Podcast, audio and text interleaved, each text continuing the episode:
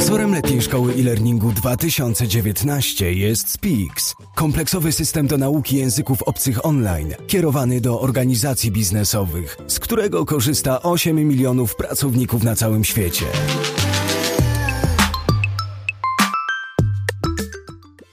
Cześć, witamy w kolejnym odcinku letniej szkoły e-learningu. Tym razem zastanawiamy się razem z Przemkiem nad tym, e, z jakich elementów składa się e-learning korporacyjny, w jaki sposób je połączyć w całość. I oddam teraz głos Przemkowi, który powie trochę więcej o naszym badaniu. Cześć, witam wszystkich e, ponownie. E, to fakt, jednym z elementów naszego badania było pytanie, z jakich elementów składa się e-learning w Twojej korporacji. E, no i oczywiście nie ma tutaj specjalnego zaskoczenia, bo na pierwszym miejscu jest platforma e-learningowa, a zaraz na drugim miejscu gotowe szkolenia e-learningowe, a na trzecim szkolenia dedykowane SCORM. No więc klasyka, prawda? E, trzy główne elementy. I jak sobie myślimy o tych trzech głównych elementach, to myślę, że jeszcze jeden jest tutaj istotny, którego e, nie ma w tym badaniu, a który jest ważny, szczególnie na początku, jak firmy zaczynają przygodę z e-learningiem, to jest całe wsparcie bo samo to nie będzie działać. Ktoś musi tym zarządzać, ktoś musi wspierać e, administratorów i ktoś musi wspierać również uczestników szkoleń. Mhm. Więc to jest taki dodatkowy element, którego nie widać, bo nie jest technologiczny, a jest kluczowy i często klienci, jak z nimi rozmawiamy, to tego elementu nie dostrzegają na samym początku. No i oprócz tego mamy jeszcze kolejne elementy, yy, które uzyskały najwięcej głosów i to są webinary, yy, to są testy i egzaminy, baza wiedzy, czaty, fora, szkolenia językowe. No i to jest taki e, komplecik, bo powiedziałbym, że to jest taka baza e, rozwiązań learningowych. E, no i teraz to, nad czym mamy się dzisiaj zastanowić, to jak je połączyć w całość, żeby to razem ze sobą wszystko grało. No, no tak, wiesz co, z mojej perspektywy to, to jakby część tych komponentów y, bywa niezależna bardzo, no nie? Bo na przykład platforma e-learningowa, no to to jakby tutaj spoko. W większości wypadków to jest jakby jakiś osobny software, no nie? Mm, w którym są zaszyte też gotowe szkolenia, czyli, czyli jakby, czy tam gotowe, czy nie gotowe, no nie? Czyli zobacz, jak te pierwsze trzy komponenty, w wielu wypadkach one są jakby w, jakby w jednym pakiecie, no nie? Tak, dokładnie e, tak. Bardzo często też się, z tego co ja obserwuję, no to testy i egzaminy też czasami siedzą sobie na takim LMS-ie, ale czasami siedzą w narzędziach zewnętrznych, takich na przykład jak, nie wiem, question mark. No nie? Są takie narzędzia, które są, służą tylko assessmentom i tak dalej. Więc e, i, i teraz na przykład baza wiedzy. W wielu wypadkach baza wiedzy to jest jakiś tam, wiesz, e, folder na SharePointie albo strona na SharePointie, która jest bazą, bazą wiedzy. Staty, fora dyskusyjne i tak dalej. Oczywiście ktoś może powiedzieć, a to można wszystko w jednego Moodla wrzucić. No nie? Ale to można wrzucić w organizacji do pewnej wielkości. Ja mówię, że z mojej perspektywy to platforma e-learningowa i content e-learningowy, on przeważnie siedzi w jednym miejscu i webinary siedzą czasami w innym miejscu. To jest tak przynajmniej z mojej, z mojej obserwacji tak to wygląda, no nie? I, i czaty i fora, fora dyskusyjne to też siedzą w innym miejscu. Jakby wiele organizacji właśnie ma to w taki sposób e, rozproszone, ale znam też organizacje, które mają to wszystko zaszyte w jedną platformę e-learningową. W sensie, mm, jakiekolwiek wydarzenie jest learningowe, to jest w LMS-ie.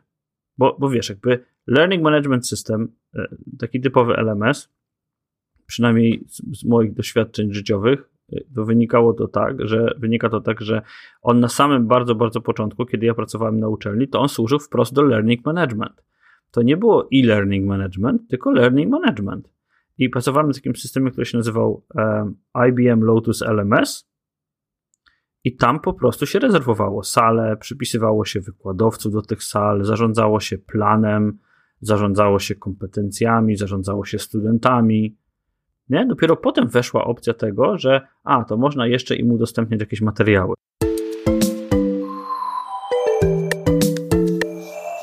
Mhm. Tak, to w drugą stronę się rozwijało niż teraz dzisiaj na to patrzymy, bo wychodzimy od e-learningu, prawda? A potem zaczynamy rozszerzać e, funkcje o pozostałe elementy. Ty mówisz o kierunku przeciwnym, ale myślę, że to, czego tutaj dotykasz, to jest główne pytanie, na ile powinniśmy integrować wszystkie te elementy od strony takiej technologicznej ze sobą, a na ile pozostawić je w różnych środowiskach i integrować je poprzez dobre zarządzanie tymi wszystkimi środowiskami.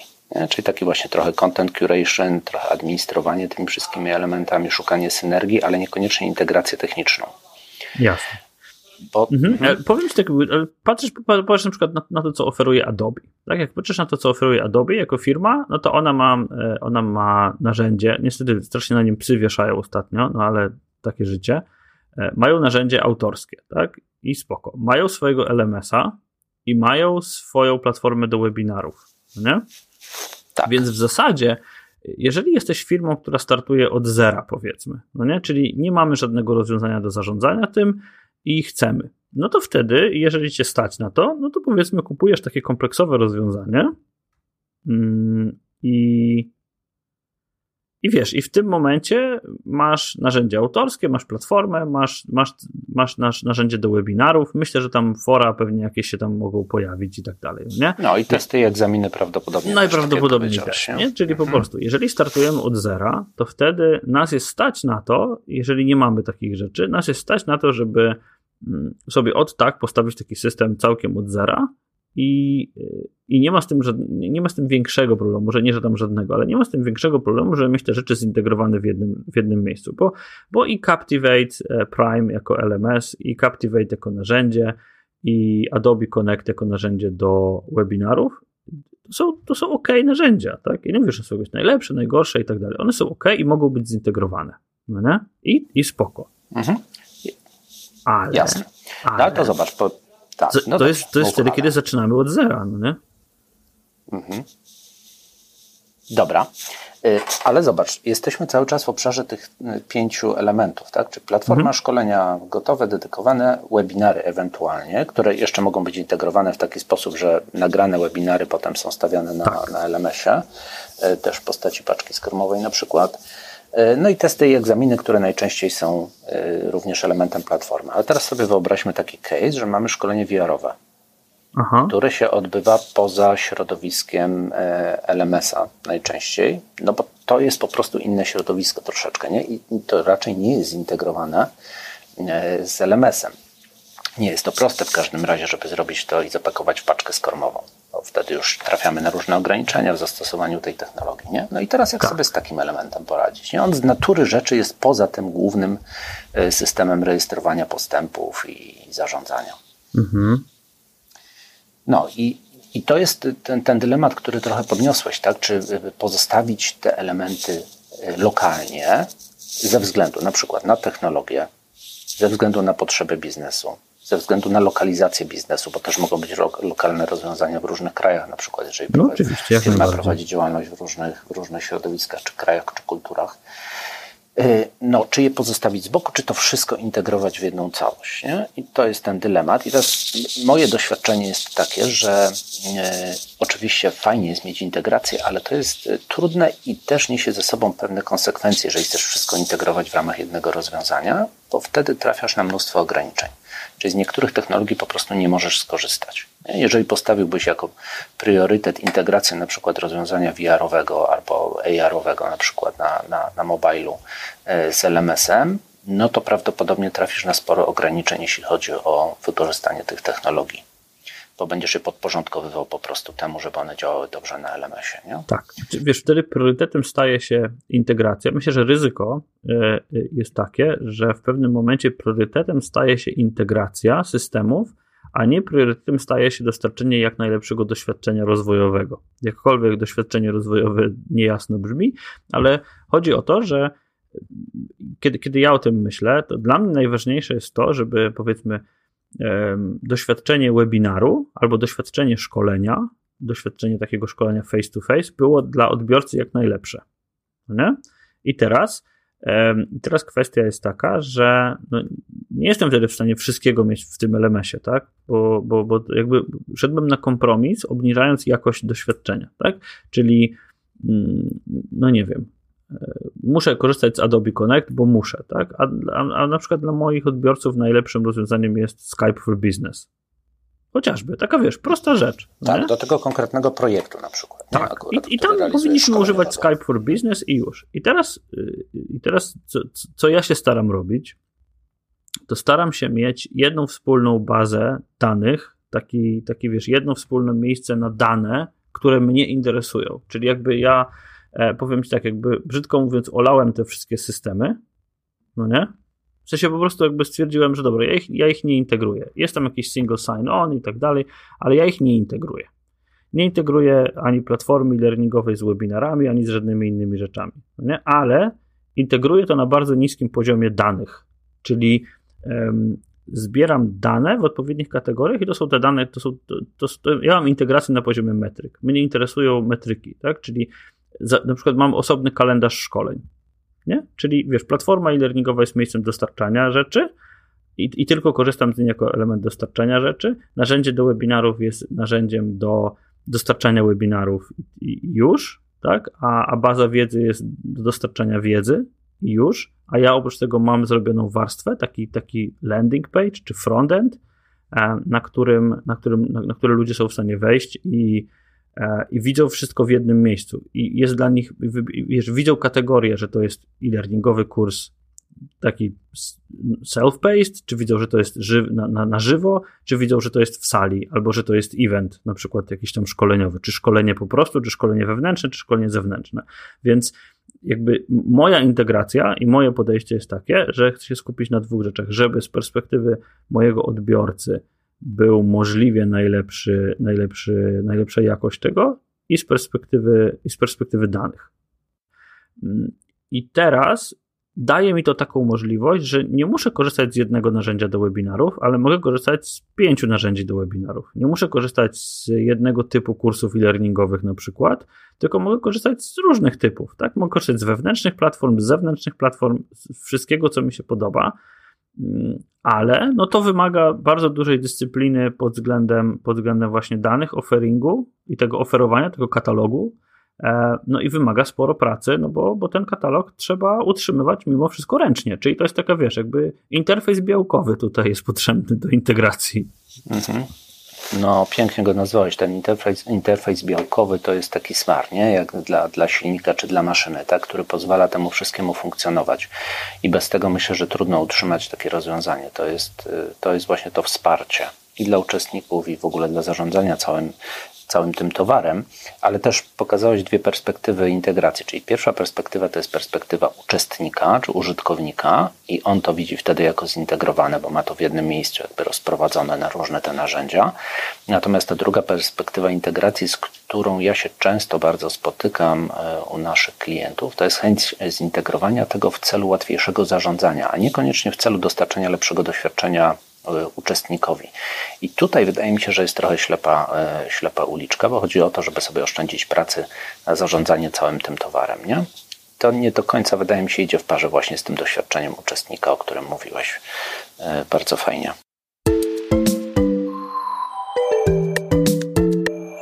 Tak, znaczy, wiesz, bo to jest, bo to jest kwestia tego, kto tym rządzi. Nie? Bo, bo wiesz, jeżeli rządzi LMS-em dział IT, a nie dział, który dostarcza szkolenia, no to wtedy oczywiście zautomatyzujmy wszystko tak bardzo, jak się tylko da. Ja tutaj mówiłem, na przykład, mówiłem kiedyś o, w którymś z odcinków o, o, o, automatycznych powiadomieniach. Automatyczne powiadomienia nie działają. Ludzie je szybko wyfiltrowują i do widzenia. Ale e, takie customowo pisane przez osobę i wysyłane od osoby, nie z systemu, tylko od osoby powiadomienia z zapytaniem, czy mogę pomóc, a dlaczego, a coś tam, a bardzo cię proszę, to działają zupełnie inaczej, bo są spersonalizowane. No nie? I teraz, teraz wiesz, jakby no to jest kwestia, kwestia tego, na czym tak naprawdę komuś, e, komuś zależy i czy różni interesariusze korzystający z tej infrastruktury technologicznej mają takie same cele. Mhm. Y, wiesz co, jak najbardziej tu się zgadzam z Tobą, to zaraz wrócimy do tego wątku, jak to wygląda od strony organizacji, ale powiem Ci, że jeszcze jedna rzecz mnie zaintrygowała w tym, co mówiłeś, bo mówisz tak, ok, integrujesz to z perspektywy uczestnika, żeby on miał łatwo i miał dostęp do wielu narzędzi i zbierasz informacje, zbierasz dane. No powiedz, jak zbierasz te dane i gdzie je później w jakiś centralny sposób przetwarzasz? Czy wiesz, to, to zbieranie tych danych jest, jest proste, czy w sensie proste, nie, to nie jest jakaś tam bardzo skomplikowana baza danych, żadne tam big data i tak dalej, i tak dalej. To jest po prostu Excel. To są raporty, które, które jakby oczywiście trochę zautomatyzowane, bo Excel, my nie wierzymy w Excela w wielu wypadkach i, i moim zdaniem to błąd jest nasz, że jakby idziemy do jakieś wielkie bazy danych, a Excel daje bardzo dużo możliwości um, integrowania się na przykład z Outlookiem i tak dalej. Nawet ja mam zrobione tak, że foldery w Outlooku, z folderów w Outlooku zaciągają się jakieś dane i, i dzieje się to automatycznie. Um, ale y, z mojego doświadczenia też wynika, że bardzo fajnym rozwiązaniem jest na przykład chociażby Excel, ale, ale dopięte do tego narzędzie w postaci wizualizacji, jakieś Tableau albo nie wiem, Power BI, um, jakieś narzędzie, które w sposób zautomatyzowany będzie w stanie taki dashboard wyrysować. No nie? To już jest oczywiście wizualizacja danych i kwestia raportowania, ale nie szedłbym tutaj, nawet przy dużych organizacjach, nie szedłbym tutaj w jakieś super turbo skomplikowane rozwiązania, bo nie wiem, czy jest taka potrzeba. No nie? Myślę, że kilka tabel, nawet jeżeli już ktoś chce bardzo mieć zautomatyzowane, to jakaś prosta baza danych i kilka, kilka tabel w tej, e, w tej bazie danych i potem e, rozsądne odpytywanie tych, tych, tych tych, tych baz zupełności wystarczy. Co jest krytyczne, to jest taka zwana, mm, jakby to powiedzieć, e, jak zdrowe są te dane, że tak, tak, tak może trochę uproszczę, taki, taki wiesz, sprawdzenie, sprawdzenie stanu tych danych, czy one są ok, czy nie są w jakiś sposób um, bardzo niskiej jakości, czy w ogóle jakiej one jakości są, nie? bo ryzyko jest takie, że jeżeli będziesz miał dane niskiej jakości, no to albo niekompletne, no to, no to wtedy się pojawia problem. Nie? Mhm. No fajnie, że odczarowujesz tego Excela, bo też uważam go za świetne narzędzie, natomiast no, trzeba też e, włożyć trochę tego interfejsu białkowego, jak powiedziałeś, bo trzeba tego Excela dobrze sobie przygotować, żeby on fajnie działał. Oczywiście, oczywiście tak, no, no wiesz, jakby tutaj, tutaj też jakby kwestia analizy danych, e, to czasami trzeba zatrudnić profesjonalistę, który to zrobi, tylko jakby, wiesz, myślę, że takim protipem jest to, czego my tak naprawdę oczekujemy. Jaki jest, wiesz, jaki, jaki jest końcowy rezultat, którego oczekuje dany, mm, dan, da, dana osoba odpowiedzialna za ten learning. Wiesz, pro, proszę bardzo, weź, mi, weź kartkę i narysuj mi to, czego tak naprawdę oczekujesz, jakich danych, jakie dane chcesz widzieć.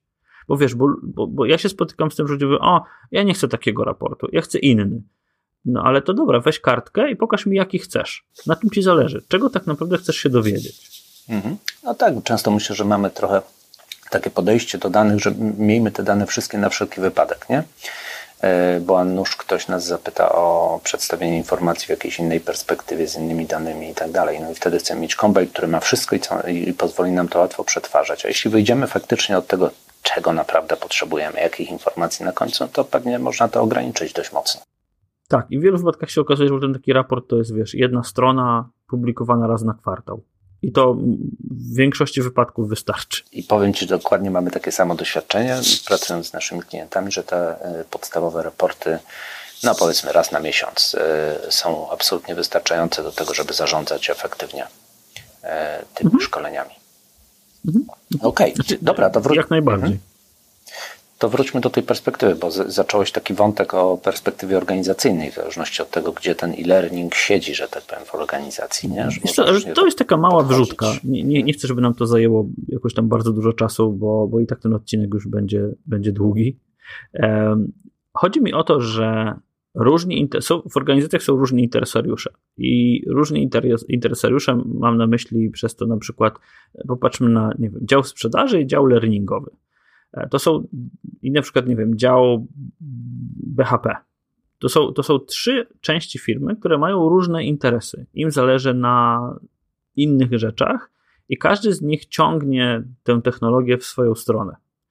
E, dla przykładu, dział HR czy LD będzie zawsze chciał mieć e, LMS-a wpiętego we własne procesy. Będzie chciał mieć platformę najlepiej zintegrowaną z jakimś, nie wiem, rozwiązaniem HR-owym. Żeby tam pracownicy sobie mogli tam wybierać kursy, budować programy i tak dalej. Przeważnie to jest niewykorzystywane, ale chcą. Teraz dział sprzedaży ma powiedzmy jakiegoś tam, nie wiem, CRM-a, z którego korzysta, nie wiem, Salesforce'a powiedzmy, i oni by chcieli mieć szybkie, krótkie tipy i szybkie, krótkie, szybką, krótką pomoc do narzędzia zintegrowaną najlepiej w narzędzie.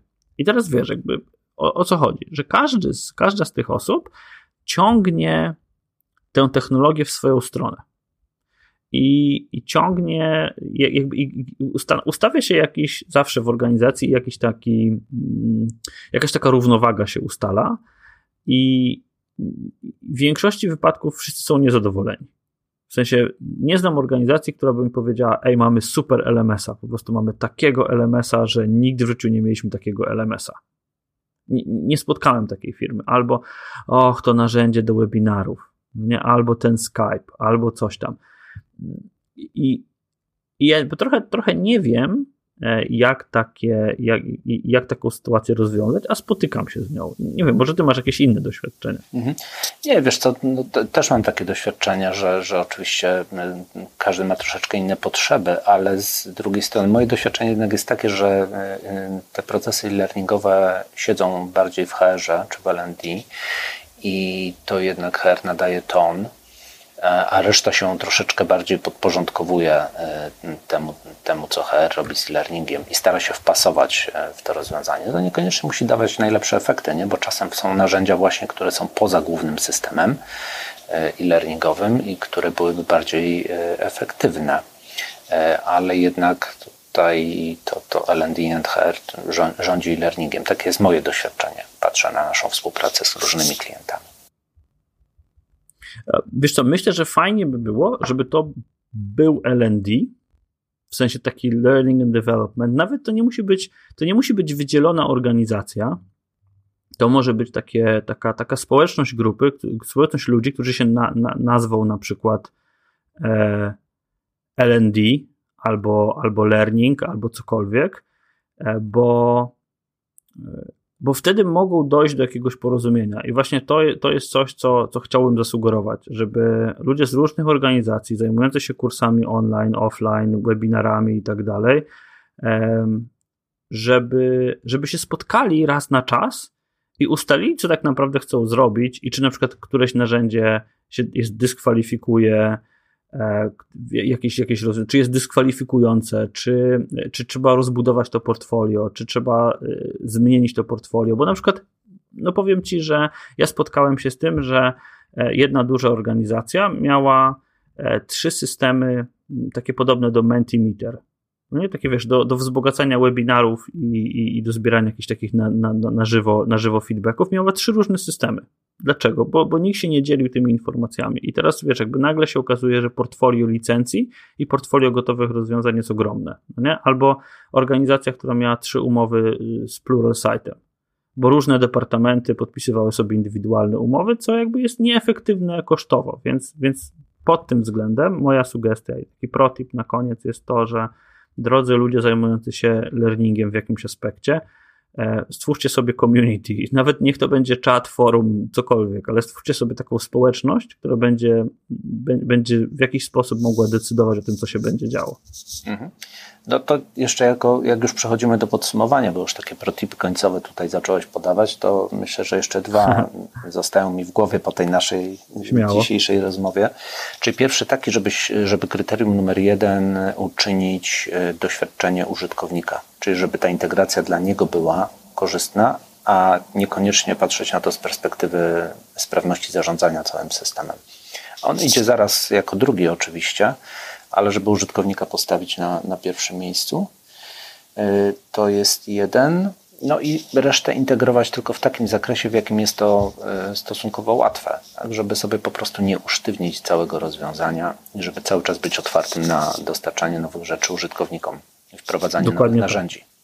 Dokładnie tak, y, bo, bo, czasami zamienienie, zamienienie jednego narzędzia do webinarów na inne narzędzie do webinarów jest proste, a a, a daje dużo większe, dużo lepsze doświadczenia tym, tym naszym końcowym użytkownikom. No, co tu jeszcze bym do tego dodał, do tego sprawdzenia? Po prostu pytajmy ludzi, czy oni są z tego zadowoleni, czy to jest, czy to jest ok. Jakby myślę, że e, jak zrobimy raz do roku ankietę zadowolenia z, z, z tego, co dostarczamy, to, to nikomu nie zaszkodzi. Tak, i to znowu jest spójne z tymi naszymi wnioskami, bo jeśli zapytamy, no to y, możemy się dowiedzieć, a jak się dowiemy, to znaczy, że może będziemy musieli coś zmienić. No i dużo łatwiej jest zmienić mały element w całym systemie, niż zmienić cały system. Jeśli on jest zintegrowany w jedno wielkie, gigantyczne rozwiązanie, to trudno go ruszyć, a jeśli składa się z mniejszych, no to wtedy łatwiej wymienić taki jeden element, który może nam podnieść e, skuteczność i w ogóle satysfakcję użytkowników. Nie? No ale ostatni wniosek jest taki, że to wszystko wymaga tego interfejsu białkowego, o którym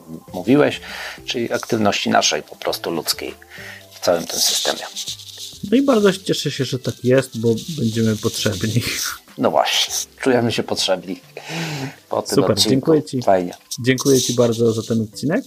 Myślę, że to są też bardzo fajne, bardzo fajne wnioski, wnioski dla nas. E, mam nadzieję, że słuchacze również z nich skorzystają. Dziękuję bardzo. Super, dzięki również.